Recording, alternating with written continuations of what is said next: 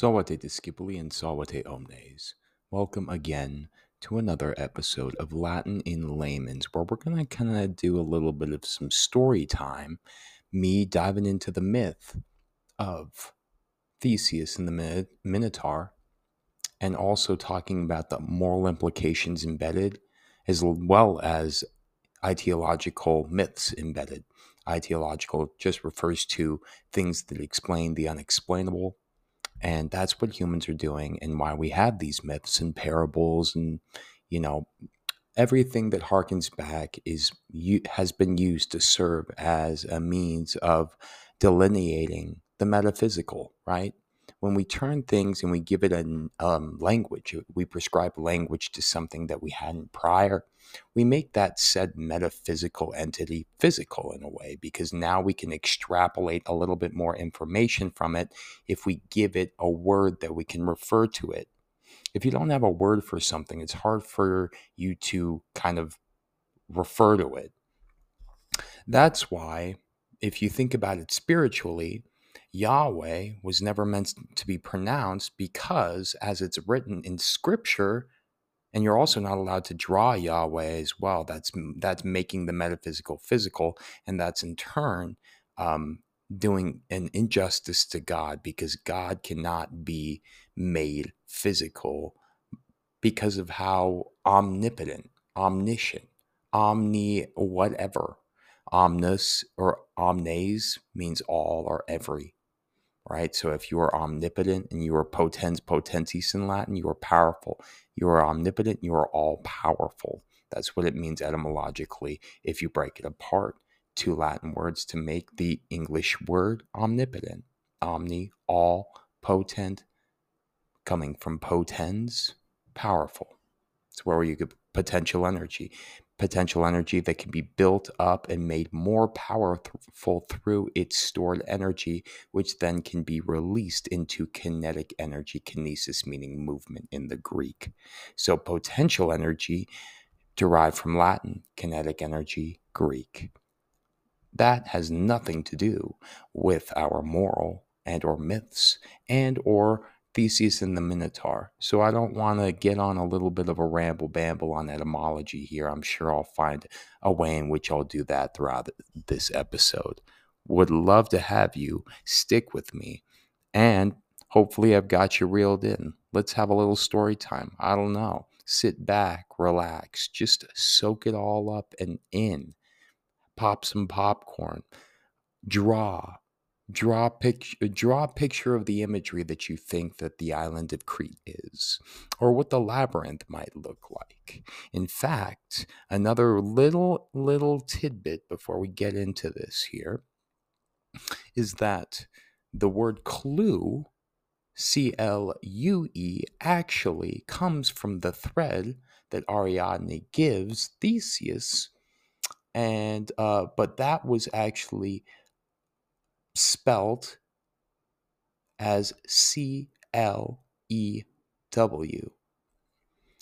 And that was the thread, aka the clue that Theseus used in order to get back to where he was after he killed the Minotaur.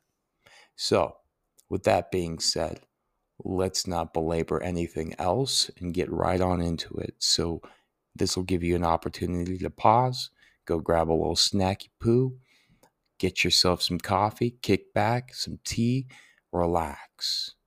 Let's listen and let's get something from this because I think I'm going to be doing more of these. I like doing them. This is what I do with my high school students. And when we get further into our grammar concepts, my middle schoolers as well. We just did Pandora's Box, of which I probably will go back and do on this podcast of first I'll set up the stage with Prometheus and Epimetheus, Prometheus bringing fire to humanity, which in turn is what sets up the um, the folding of events that comes to Zeus getting all petty like he always does and doing the crappy, bappy stuff that he always does. So, with that being said, let's get into it. Alrighty. Once upon a time, a long, long time ago. Way off in a far, far away land lived a king named Minos, who ruled the island of Crete. And he was angered by the Athenians for the murder of his son, Androgeus. Androgeus. In fact, andro in the Greek means man. Geus comes from the gens gentes, which means type or class. Just refers to manly, essentially. Androgeus. In revenge, Minos, he demanded that the Athenians send him a tribute of seven young men and seven young women every nine years. These, we'll call them youths, adolescents, if you will, were to be sacrificed to the Minotaur, who was a half man, a half bull, monster essentially, that lived in the labyrinth Makes me think of David Bowie and the Rock and Awesome movie he did back in the day. If you haven't seen it, you should definitely go check it out. The Power of Voodoo. A vast and confusing maze thereafter was built to keep that labyrinth in there. And guess who was it who it was crafted by? Our one and only Daedalus, of which we will get into the myth of Icarus and Daedalus at some point.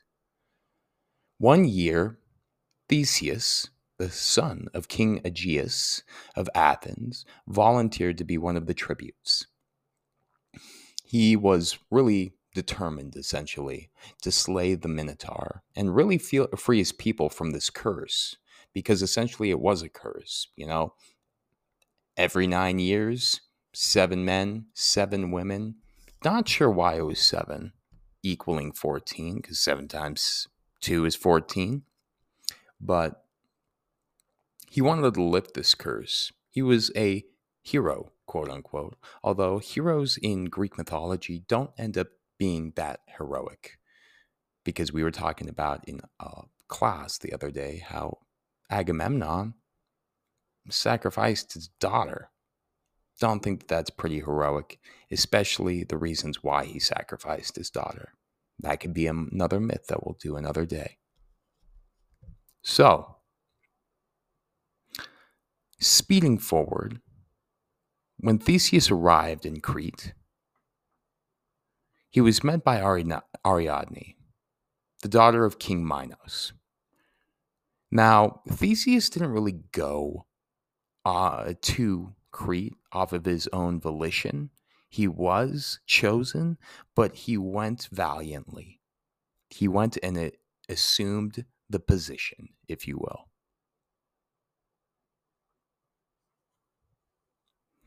It's a very interesting story how it leads up because he arrives in Crete, he meets Ariadne, and Ariadne falls in love with Theseus, and she basically agrees to help him on the side hand, even though Minos is her dad.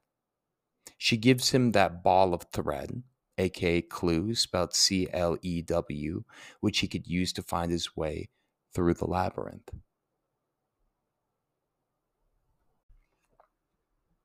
So now that we know that, we're going to speed it back just a little bit because we have to also include the children, children that came with Theseus as tribute to Crete. Once they arrived, Theseus informed King Minos that he had meant to kill the Minotaur. He came there, he was valiantly taking on that duty. King Minos told the prince that if he could perform this task, he and all of his friends might go free and that nothing more should ever be said about the tribute. So, pretty enticing, if you will. The truth is, this horrible Minotaur was not really that pleasant. I, you really don't want to get, you know, uh, you really don't want to deal with this guy. Because once you went into that labyrinth, there was always the possibility that you may never get out of the labyrinth and uh, you just do never ending damage to yourself. And that's kind of the point. It shows in an ideological way the cunning nature and the innovative knowledge that the Minoans uh, were capable of, along with Daedalus. So, therefore, King Minos would really have been very glad to get rid of the Minotaur because at this point it was also a curse for him. The reason why the Minotaur came about was because um, I believe it was Poseidon gifted him a beautiful white bull, but Minos didn't want to kill the bull. So then Poseidon was ticked off and he cursed his wife with falling in love with the bull. And then, as you can see, 1 plus 2 equals the product of the Minotaur. Taurus, bull, Minos, King Minos, or of Minos the Bull of Minos. Um, but nevertheless, didn't really think that Theseus would really do much. In fact, it was whatever. So, hence, there wasn't really much hope for this hero's success. Nobody really thought it, except for Ariadne. So, the first night that the young Athenians were thrown into the dungeon under the palace of King Minos one of them being destined for Minos's breakfast in the morning, was the case. Directly over this dungeon were the rooms of the two daughters of King Minos, Ariadne and Phaedra. As the two sisters stood on the wall, enjoying the moonlight, they heard the complaining of the prisoners. Um, they hear them kind of just trying to calm themselves down. They were going to go in one at a time. and Theseus, trying to be always the valiant, tortured soul of Clint Eastwood, said hardly anything and would always just eat his food at the designated times of breakfast, lunch, and dinner. Ariadne really pitied them she was like, all these guys are just be- going to become food for the Minotaur. And she really pitied Prince Theseus most of all. She thought he was brave. He liked his face. He liked his rippling muscles. She was a little, little uh, Twitter pated, if you will. So she wanted to help. Phaedra was really eager as Ariadne uh, was to help the young prince. So the two made a plan, and they thought it might succeed, but we'll see. So they waited until all of the king's households were asleep. And like I had talked about before, this is when the clue is given. But upon entering the room of which all the, the adolescents were. Worn, worn out with lethargy and anxiety, all the prisoners but Theseus had fallen asleep. Theseus was wide awake. Ariadne looked at him and gestured to, for him to come out. Then she and Phaedra took him to the place where the famous labyrinth stood. Its white marble walls looked so very high and strong in the moonlight. The night was very still, except for the sound of the waves crashing on the shore, and Theseus could clearly hear the heavy, heavy breathing of the sleeping Minotaur. Ariadne indicated at this point that this is the best time to attack the creature. Don't wait till the morning and Theseus knew she was right. The Minotaur's den is a very is it really actually the very heart of the labyrinth. So, what she said was in order to find your way back, here's a clue of yarn by, by means of which, after you've killed the monster, you can find your way back home. So, with that clue of yarn, Theseus tied it to himself as he entered the labyrinth. So, with these words, she handed him the sword, the clue of yarn, of which she kept one end in her own hand. Then she opened the door for him, and leading to the secret passage, he let himself into the labyrinth. Theseus, holding this sword in one hand and the string of yarn in the other, entered the labyrinth. The interior, as all cut up into narrow paths as, as it stood, also bordered with, with high marbled walls. I always wonder what it would look like. So many of these paths ended in a blank wall that Theseus often had to retrace with his steps. So he was doubling back on this clue of yarn, going back and in and out and weaving through this labyrinth. There never was another labyrinth so complicated as this one,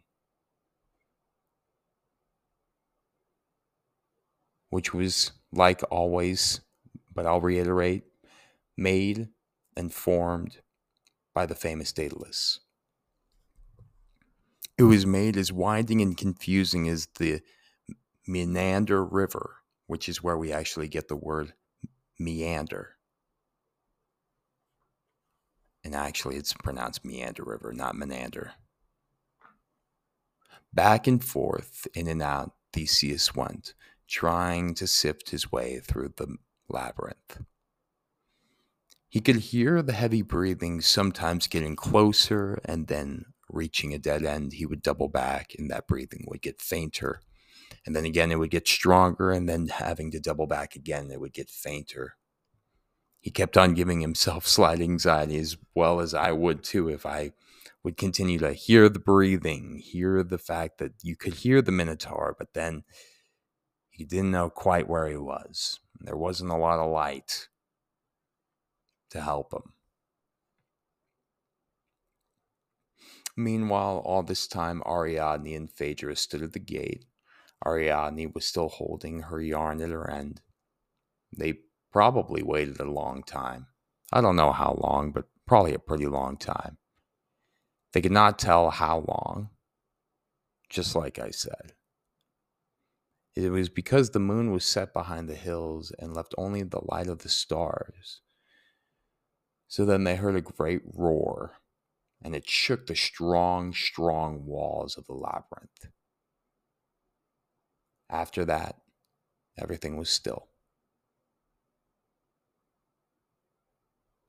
It was hard for Ariadne to wait, especially now after hearing all those noises, the cacophony of sounds.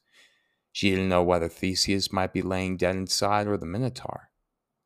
Or maybe he might have dropped the yarn in the fight, and then he'd be lost forever. At last, she felt the string of the yarn tighten, and in a moment, moment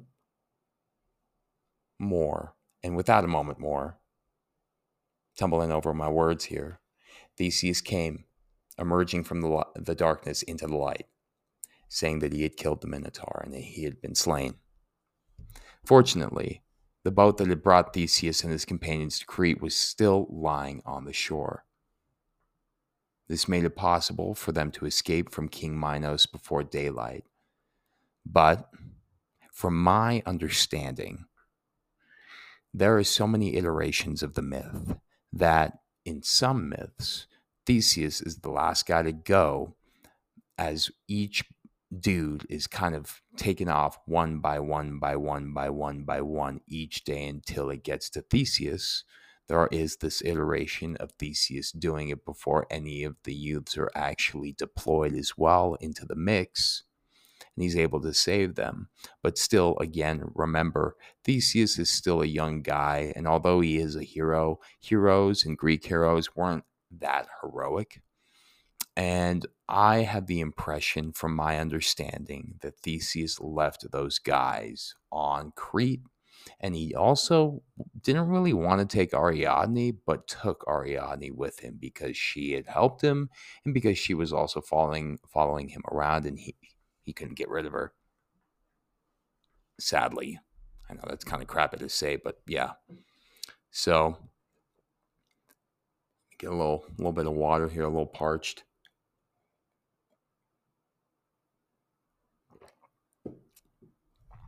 So they leave, they they get out of there, and uh, let's just say that for the sake of argument, the only people that left and escaped were Ariadne and Theseus. Something that I had not yet mentioned but is worth noting is that Aegeus, king of Athens at this time, gave his son Theseus a white flag to sail upon docking back into Athens after the journey. And he was like, if, if the sail's flying black, I'll know that you have perished. But if you fly this white sail, that means you lived and you'll give me a semblance of peace and harmony. At least, I guess. So, with that being said, and with that being my ism, on their way to Athens, the two young individuals stopped at the island of Naxos.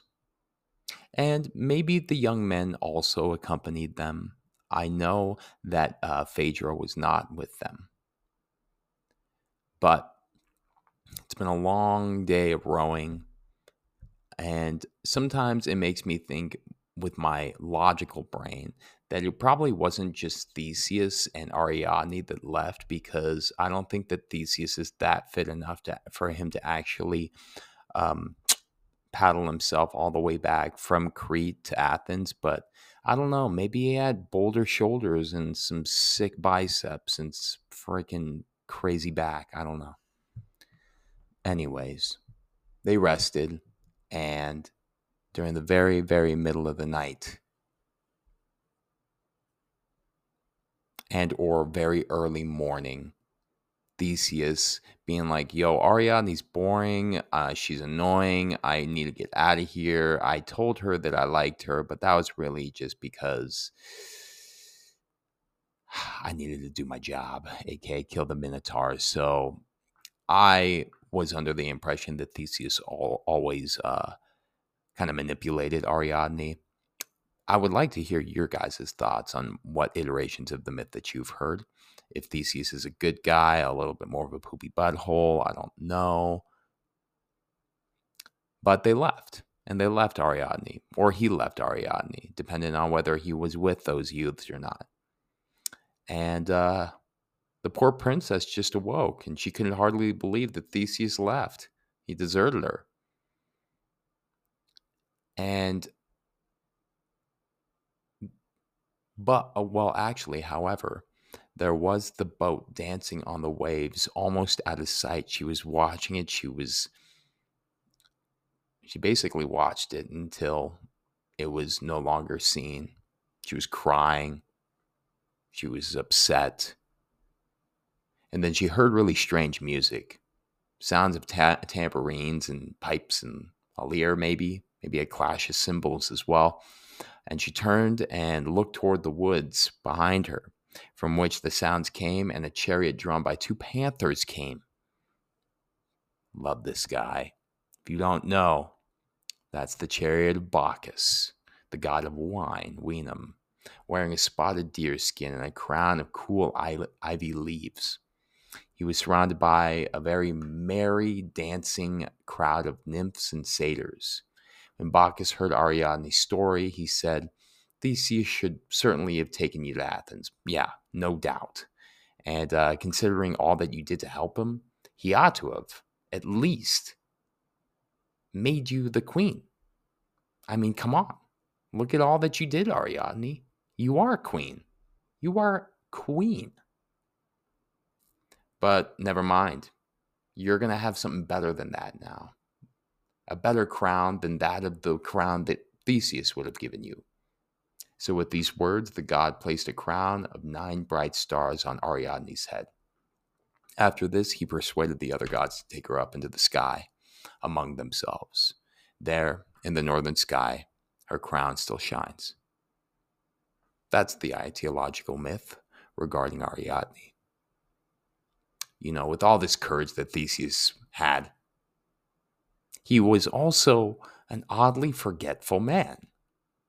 Maybe he smoked a little too much weed. That short term memory loss really got him.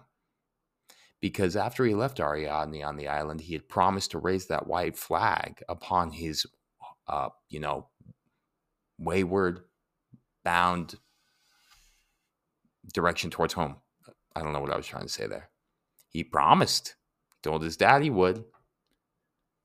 But what had happened was, upon docking into the ports of Athens, he still was f- sailing that stupid, ominous black flag. And guess what? Poor old King Aegeus, watching from the rock of which he was seeing the his son's ship dock into port, he saw that black flag and thinking that his son was dead, he just threw himself into, into the sea through so much sorrow of his own.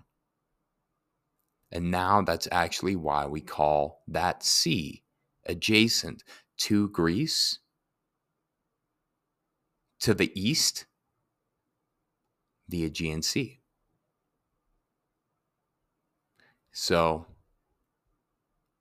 there you go with that. Theseus was made king. He was brought to his mother, Aithra, and uh, he took good care of her for the rest of her life. He ruled kind of wisely, and he was kind to the poor and the unfortunate. So that's really the myth. And that's really where we get some ideological myths uh, that arise from it, like clue, for instance. What is a clue? Well, it's what Ariadne did in order to help Theseus not get lost in the labyrinth. You also have things like the Aegean Sea. You have all of these implications adding to the fact but also, Theseus, man, what the heck? Why would you do that? I think it really goes to show that the myth of Theseus and the Minotaur kind of has a n- number of moral implications. It does teach us about courage and strength and determination in overcoming greatest challenges, um, but it also it teaches us about human nature and the need and willingness to succeed and strive, and sometimes at the cost and collateral damage of others, which is kind of unfortunate. You know, you have these ideological myths that set up the stage, like the curse of Minos, like I said, was the king of Crete, and he was granted a beautiful white bull by Poseidon, but he he didn't sacrifice that bull like he was supposed to, and Poseidon, being angered, cursed Minos by making his wife Queen uh, Pasiphae. I always mess her name up. It's spelled P A S I P H A E. Pasiphae. I don't know. Pacify. No, I know that that AE is more of an AE sound. That being said,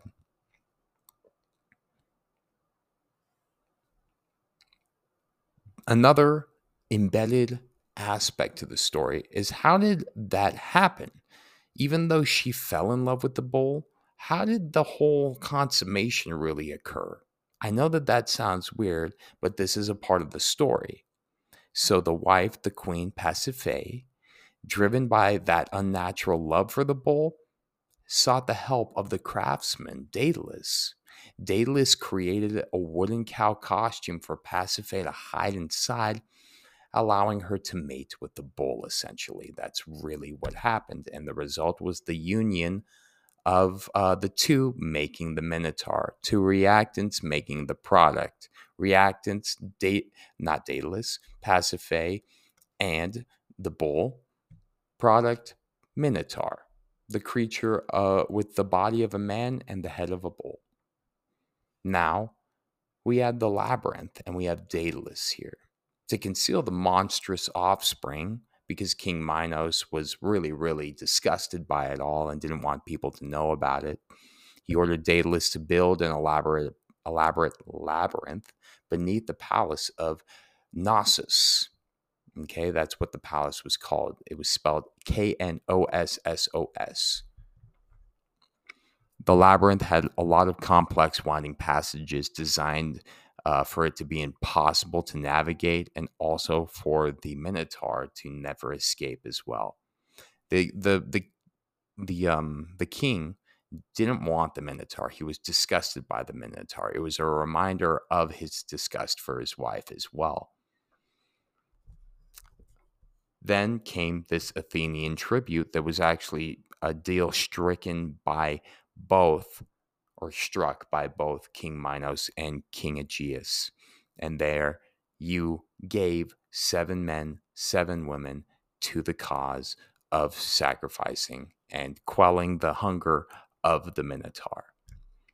Theseus and the Minotaur is really, well, kind of the whole ideological understanding and or moral implication of that courage and bravery but also with an added and embedded aspect of being a poopy butthole alongside because he kind of uses ariadne to make sure that he uh, gets out of the uh, snafu that he, he's in and then after the fact and after slaying the minotaur Theseus.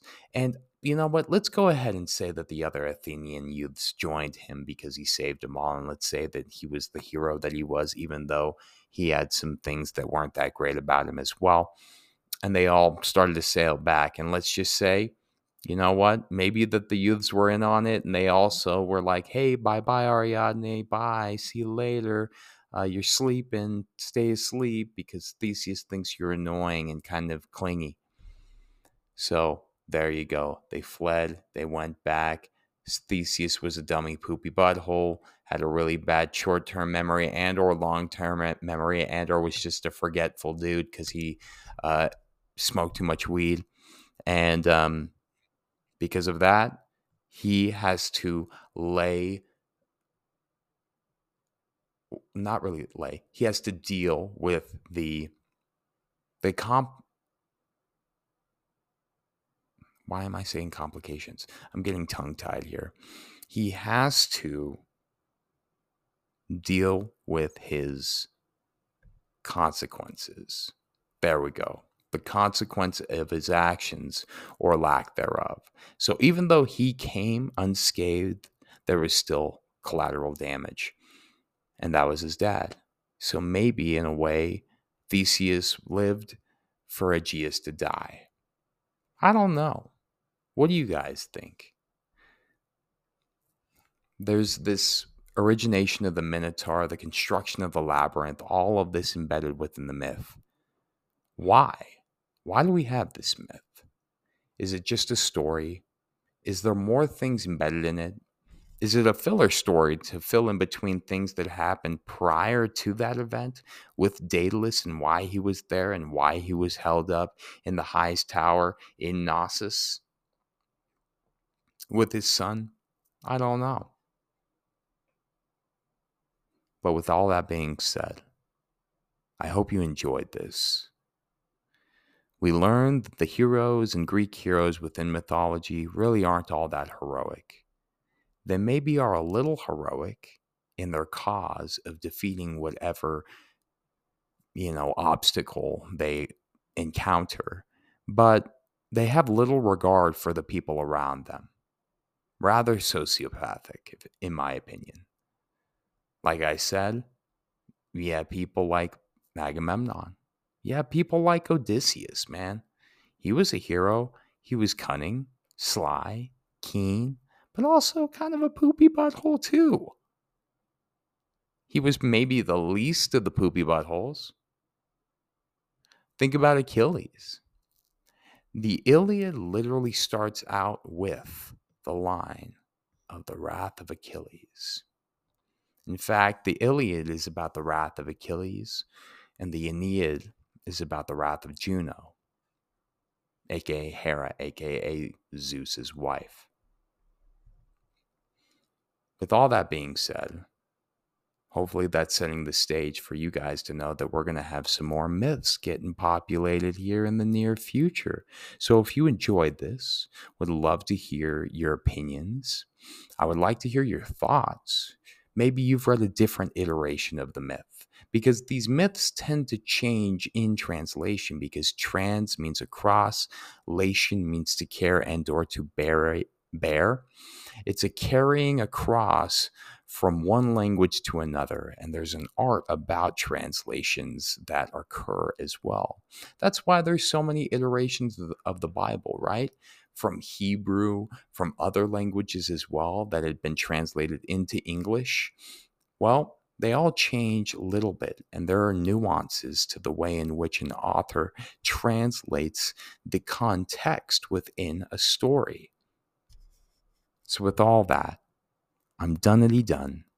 I hope you guys learned something new if you didn't know about at least Clue or the moral implications or that Theseus was not as good as you maybe thought he was. But with all, with all that being said, I hope you guys take care. Maybe take a moment to to look down at your body and appreciate it for what it is and think about the things that you don't think about. Like your hands and how dexterous they are. Dexter meaning right hand in Latin. Therefore, ambidextrous just means ambi on both sides. Dexterous means right hand. When you are ambidextrous, you are right handed on both sides. Sinister means left hand because those are the evil people. You guys know about that kind of stuff. And if not, then I would like for you guys to add a little bit and be like, yo, Mr. Connerly, yo, dude, man, heard you mention something about Sinister being left hand in Latin. Would like to know a little bit more about that. And I'll do it. They're pretty cool, though. They help us ground us to this world. Just like our feet, the pads of our feet our toes that we can wiggle right now, and then we can plant them down on the ground. And that in turn helps us be grounded to the energy of this world. There's a connection to it all, I, be- I do believe. I'm done being philosophical. Tempus est discedere.